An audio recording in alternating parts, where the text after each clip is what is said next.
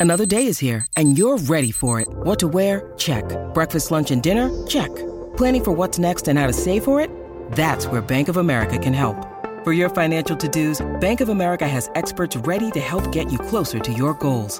Get started at one of our local financial centers or 24-7 in our mobile banking app.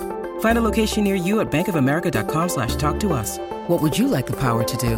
Mobile banking requires downloading the app and is only available for select devices. Message and data rates may apply. Bank of America and a member FDIC. Yeah, as you say, it's pretty hard to, to go past the top two or three given the handicap uh, that's uh, in their favour.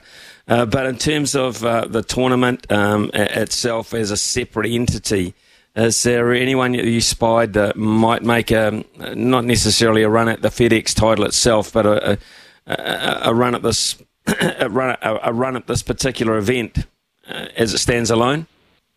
Yeah, yeah, exactly. Um, I, I've been very high on Russell Henley this entire year.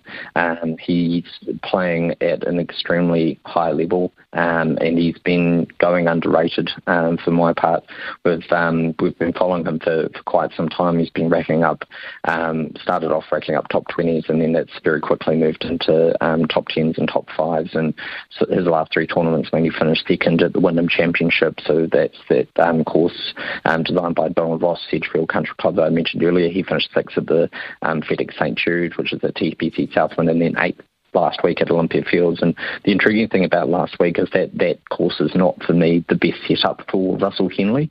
And to still finish in the top 10 was a really good sign for me um, from him. So um, Russell Henley, the Georgia guy as well, he's born in the state. He attended the University of Georgia.